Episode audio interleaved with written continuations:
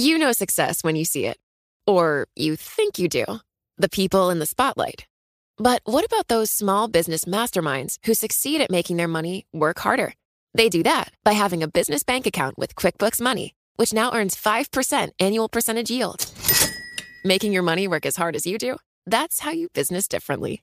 Learn more about QuickBooks Money at quickbooks dot com slash five A P Y. Banking services provided by Green Dot Bank, member F D I C. Only funds and envelopes earn A P Y. A P Y can change at any time. It can be hard to see the challenges that people we work with every day are going through. I'm Holly Robinson Peete. Join us on The Visibility Gap, a new podcast presented by Cigna Healthcare. Download it wherever you get your podcasts. This is Bloomberg Crypto, a daily Bloomberg iHeart podcast, and I'm Stacey Marie Ishmael, managing editor of crypto for Bloomberg News. It's Tuesday, February seventh.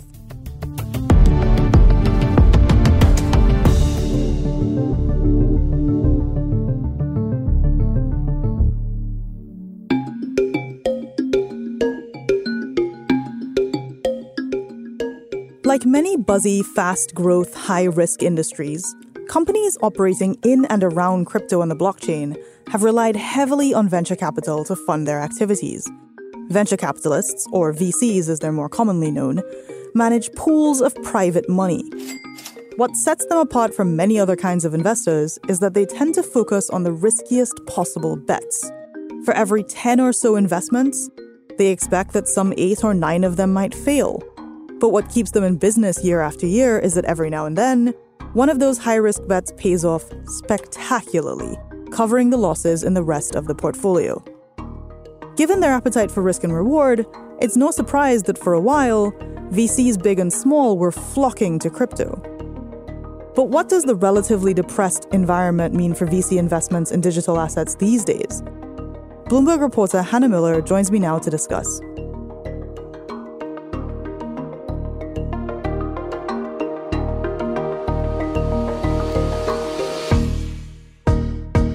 Hannah, always a pleasure to have you on the show. Thank you for having me. Let's talk about one of our favorite topics. I mean, I don't know if it's one of your favorite topics, but we do talk a lot about venture capitalists or V Cs. And the reason we talk a lot about them is because they provide the, you know, to use the buzzy word, the liquidity, to use the reality, the cash that crypto startups, especially right now, really desperately need to fund their ongoing activities. Now, one of the things I've appreciated about your reporting over time is, you know, if you go back and you read the various things that you've written, it starts from this place of here are signs that V Cs are positive on crypto, but not like one hundred percent invested, to twenty twenty-two Q one all-time record high investments made into crypto, to twenty twenty-two fourth quarter when they're like, ah, we're just going to pull it back a little bit. Not a huge amount, but some. What's the investor sentiment in venture capital right now? Like when you're talking to these folks and you're asking them, so all that money you put into F T X, regrets? Question mark. How how does that go? Yeah, so I've always referred to venture capitalists as some of the crypto industry's biggest cheerleaders. So, you know, they're definitely an important barometer for how things are going within the industry. And with this fourth quarter, you know, venture capitalists are still investing in crypto startups. That's clear. Mm-hmm. There's just been a pretty sharp decline.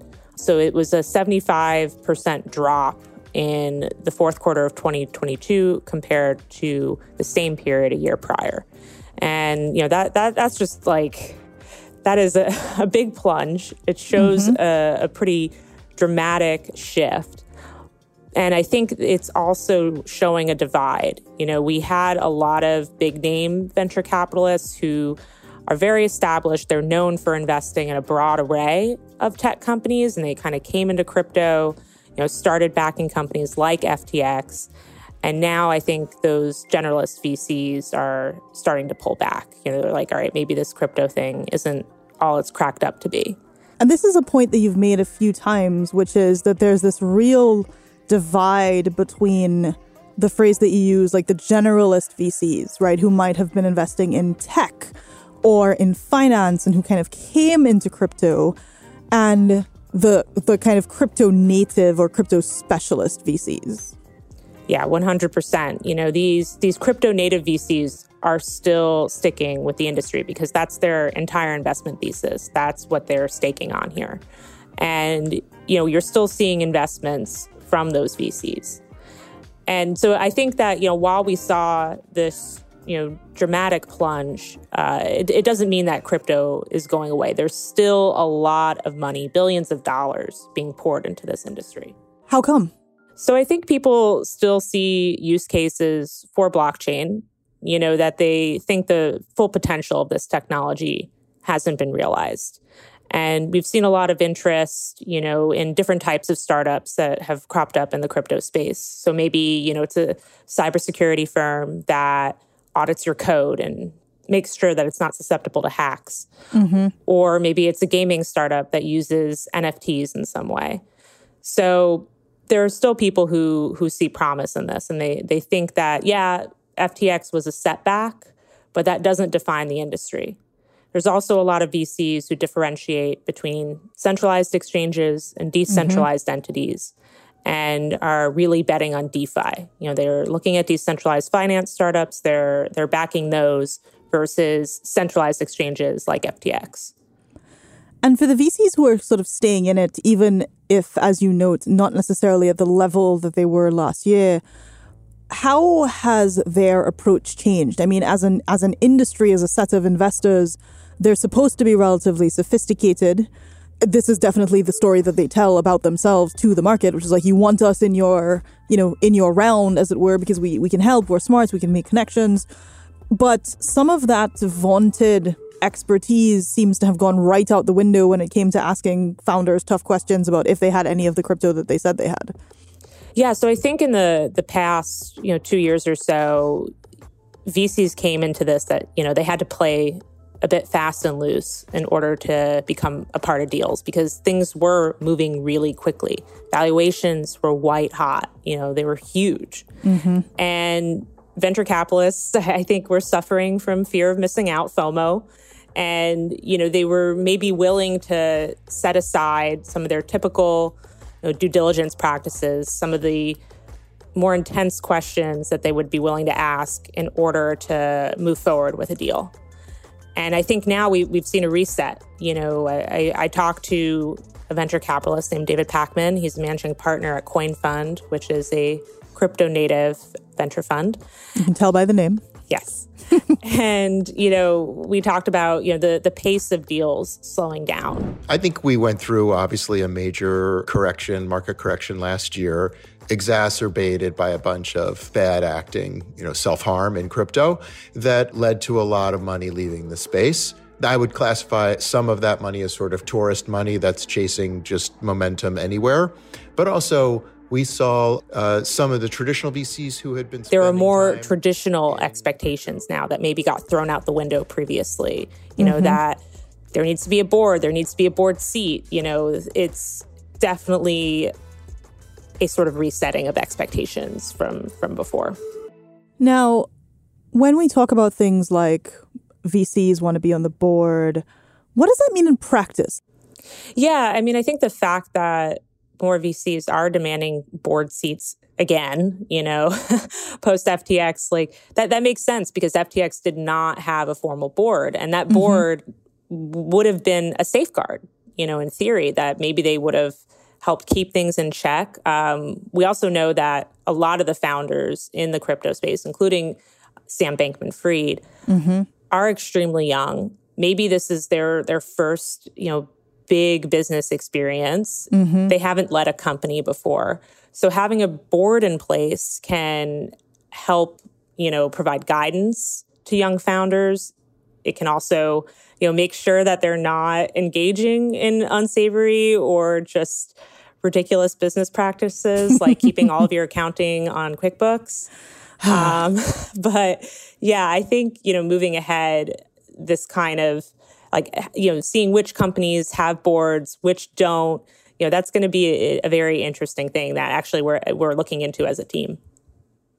And one of the things, one of the points that David Packman made in your interview with him is this idea that some of these crypto companies, especially in the F T X vein, were like doing too much, Now, obviously, he's a person running a specialist crypto fund, so he's going to be a fan of like narrow portfolios.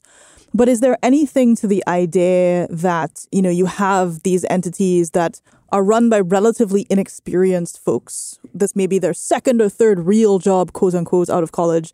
They're raising billions of dollars and suddenly they're like in gaming, in centralized exchanges, in DeFi, doing token offerings over here and their own investments over there. Like, is there suddenly kind of a in praise of simplification vibe going around the Valley?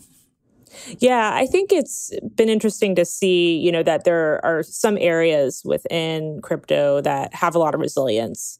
So even just going back to basics, like developing, you know, blockchain infrastructure, you know, things that can help with trading, you know, stuff like that, that's a little maybe maybe it's maybe it's less sexy than creating mm-hmm. some massive centralized exchange, but still a vital building block um, mm-hmm. within the world of crypto.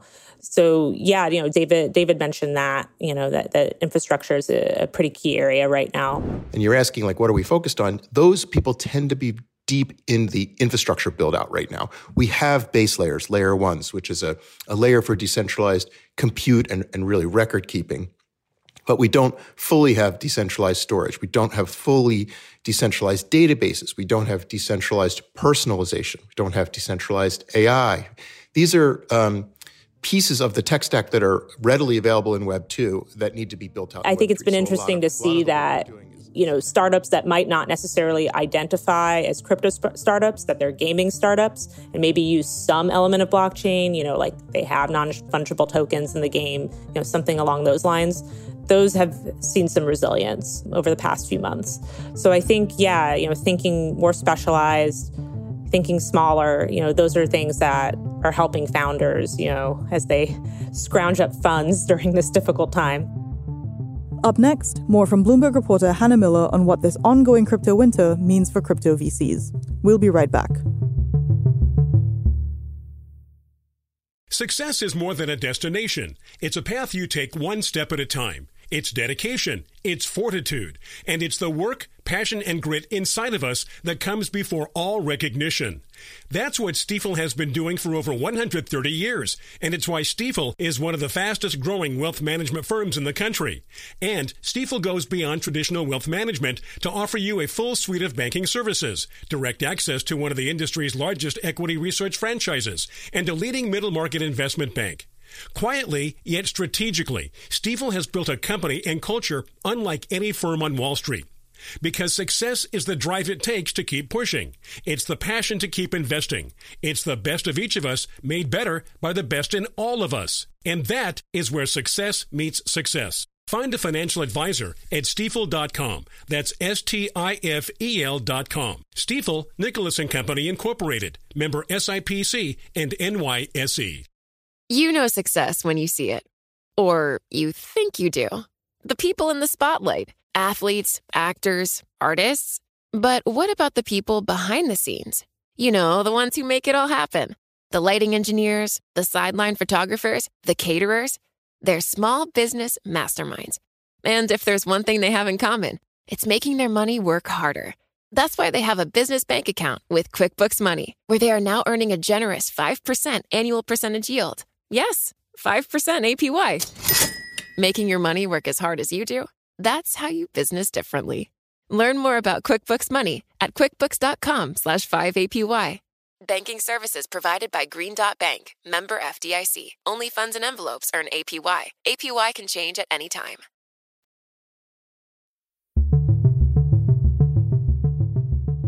We did ask for folks to tell us if they had any blockchain games that you liked. The people did email, so I'm gonna um, I'm gonna mention a couple of them. So, you know, one person talked about Metalcore. Another person talked about Hunters on Chain, which does have an N F T element.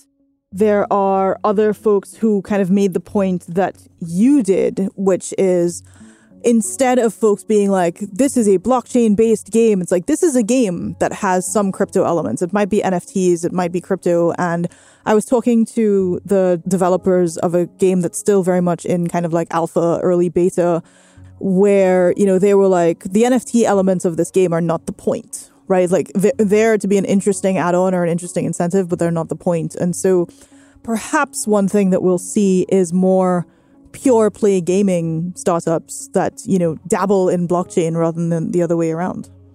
Yeah, I think when I've talked to a lot of gaming developers who are experimenting with blockchain, you know, they they want blockchain to be in the background. They don't want to mm-hmm. be so in your face that this is a crypto game. This is, you know, an N F T game. They want it to just be an element and that the gameplay overall is smooth. It feels like a normal game. You know, it's not clunky in any way. So I think, you know, in, in talking to people who are maybe switching over from traditional gaming into blockchain gaming, you know, they want to take a traditional gaming feel and, you know, improve that with blockchain, but have it sort of be on the down low, if that makes sense. Absolutely. And kind of as a, as a kind of a closing thought, venture capital is a relatively small industry. There's hundreds of billions of dollars in capital here, but it's, you know, it's roughly the same, I don't know, one hundred or one hundred fifty so people around the world, many of whom have been personally as well as professionally burned by the results of the last several months.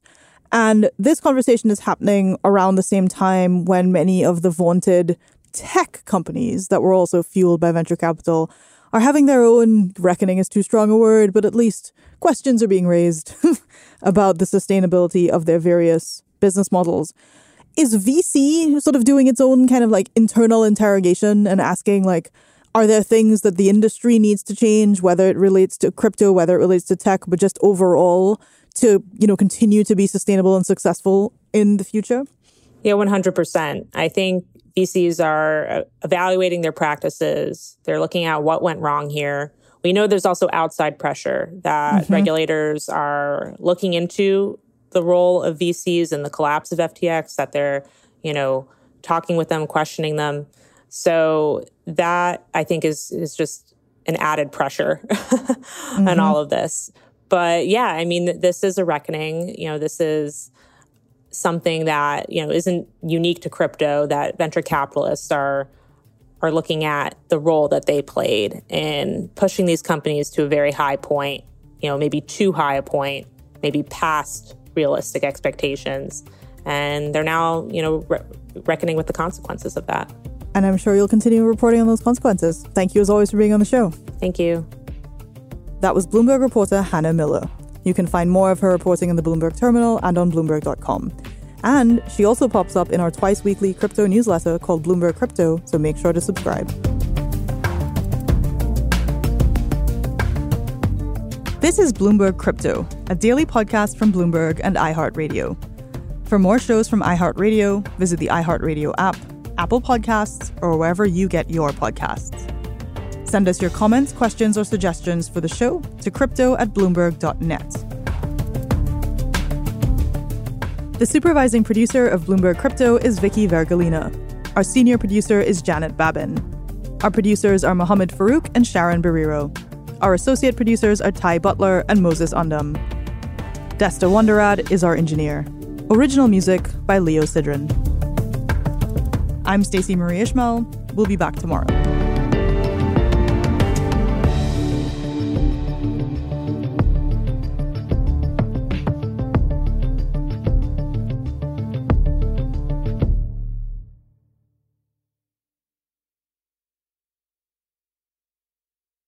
Do you love Elon Musk?